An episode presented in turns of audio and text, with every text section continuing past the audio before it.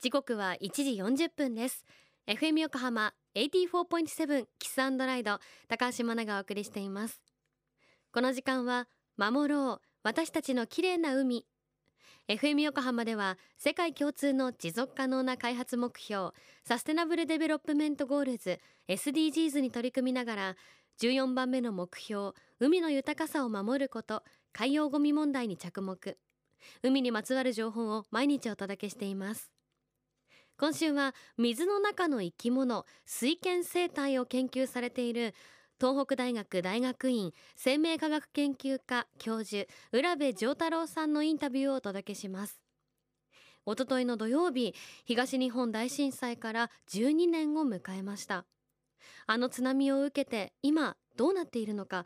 長年東北仙台湾の生き物たちを見続けてきた浦部教授に詳しく教えていただきましょう。皆さん、こんにちは。東北大学の生命科学研究科の浦部と申します。本日はよろしくお願いします。あの、私、あの、水の中の、まあ、世界を研究していて、まあ、例えば湖であるとか、川であるとか、あるいは沿岸域であるとか、水の中にはいろんな生物がたくさんいるんですね。で、そういう生物がどういう暮らしをしているかとか、なんでこういう場所にはこういう生き物がいるんだけど、他の場所に行くと住んでる生物が、動物たちが違うんだろうかとか、そういうのに興味があって、まあ、そういうの生物群衆っていうんですけどね、いろんな生物がいろんなところにいるんですけど、その生物群衆がどうやってそれぞれの湖とか川とか沿岸域で成り立っているのかということをま研究しています。ご存知のように大震災の時に大きな津波が、まあなんか押し寄せてきて、東北沿岸、仙台とか三陸含めて、あまあものすごい津波が来たんですね。で、ニュースでは住んでる方が非常に大変な目にあったってことはよく報じられてるんですけど、そこのに住んでいる生き物たちが一体どうなったのかっていうのが、まあ、あまり、えっと、よく分かってなかったんですね。で幸いなことに私たちのいる研究室の中で、まあ、以前からそういう東北沿岸の生き物の調査をしてたので、震災直後はね、なかなかこう海のそばまで寄れなかったんですね。あの、まあ、いわゆる瓦礫とかで道が寸断されていたりとか、まあ危なかったりとか、まあいろいろ救助とかですね、捜索とかもあって、まああの、ほほんとこう、海に行って調査するなんていう状況ではなかったんですね。まあ2ヶ月ぐらい経った時に、地元の人、あるいは知り合いから、ちょっと海見に来なよって言われて、まあ僕らもあの、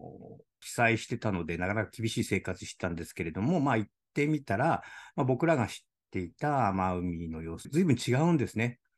で、あの、まあ、人間の生活の方に目が行きがちなんですけど、私たちは生物学者なので、特に生態学を研究しているので、一体この津波がこう自然界の中でどういう意味があったんだろうっていうことを、まあ、学術的にちゃんと調べる必要があるだろうということで、以前、そういうところで調査をしていた場所で、再びどういう生き物がいなくなっちゃったんだろうかとか、どういう、えーと、生き物がまた現れるんだろうかっていうことを、6月ぐらいかな、震災があったのは3月ですけれども、6月ぐらいに生物学科の学生諸君に呼びかけて、ちょっと一緒に調査しようっつって、で、調査したのが最初の2011年の年でしたね。仙台湾には、まあ、ぐるっとこう、えっ、ー、と、海に囲まれているので、半円状に。で、まあ、小さい干潟がたくさんあるんですよ。小さな湾とか入江とかに干潟ができてて、それからあと、松島で有名な松島湾っていう入江があって、そこにもいくつか入江ごとに干潟があるんですね。そこで合わせて8カ所ぐらいの干潟を、まあ、昔から調査をしていたので、震災後も継続的に調査をしてみたということになります。それで、随分あのいなくなってる生き物が、普段いつもいたものがいなくなってたので、これは随分流されちゃったんだなと。で、あの、まあ、当時、えっ、ー、と、少しずつ時間が経つと、あの、そういうことに関心を持つ地元の方とか、まあ、マスコミの方もおられて、まあ、なんか絶滅しちゃったんですかねとか、帰ってくるんですかねなんていう。で、僕らもそれは元に取るんだろうかっていうことに関心を持ちました。で、あの、生態学の中では、こう、環境が安定しているとか、生物群衆が非常にこう安定しているってことは一体どういう意味があるんだろう、あるいはなぜ安定してるんだろうっていうのは、実はあの、地球環境全体も含めてもそうなんですけれども、まあ、学術的にも非常に重要な課題なんですね。僕ら、例えば紅葉があるときには山に行って紅葉を見れるし、サンゴ礁の、えー、魚見たいなって言えば沖縄とか南の海に行ってサンゴ礁を見たり。で、それは環境が安定してるからなんですね、それぞれの場所で。だからまあ環境が安定してるっていうのは、まあ我々が期待できるとか予測できるとか、あるいは観光とかもそうなんですけど、そういうものがあると。だけど、それが何かあった時にガラガラ崩れちゃうようだと、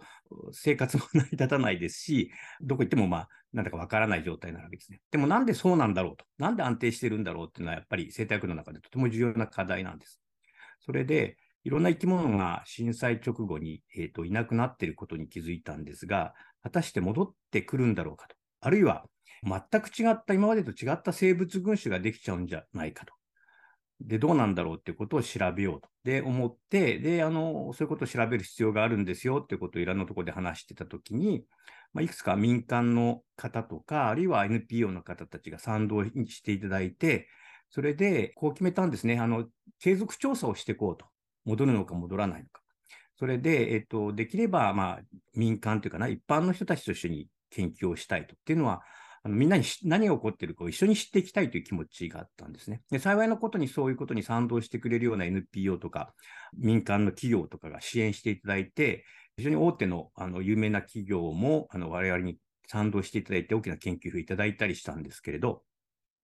そういうあの、まあ、あの資金もあっ詰まったのと、あといろんな方が調査に参加していただけたんですね。それであの、2012年から早速一般の人たちに一緒に調査しませんかっていうことを、まあ、NPO なんかを通じて呼びかけて、そしたらいろいろこう賛同していただいて、えっと、毎年7、8箇所の干潟を市民の皆さんと一定の調査方法で調査をしたんですね。そしたら、大体世の中何でもそうなんですけど、3世代ぐらいすると大体様子が分かってくるんですね。まあ人間もそうなんですけど、あの生態学の中でも大体生き物も3世代ぐらいすると、かまあ、元に戻るか、あるいは違うところに行っちゃうかっていうのが分かってくるっていう、まあ、理論的、あるいは実験的な成果があるので、まあ、海の生物って大体1年ぐらいで成熟、繁殖するんですけど、まあ、魚とか長いものだと3年ぐらいかかるんですね。